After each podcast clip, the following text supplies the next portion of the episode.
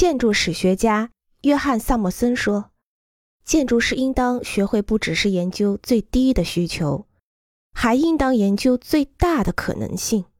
不仅要学会如何经济地利用空间，还要学会如何浪费空间；不仅要学会如何使用空间，还要学会玩弄空间。”亲爱的。你问我我是如何知道什么时候我的设计是恰到好处的？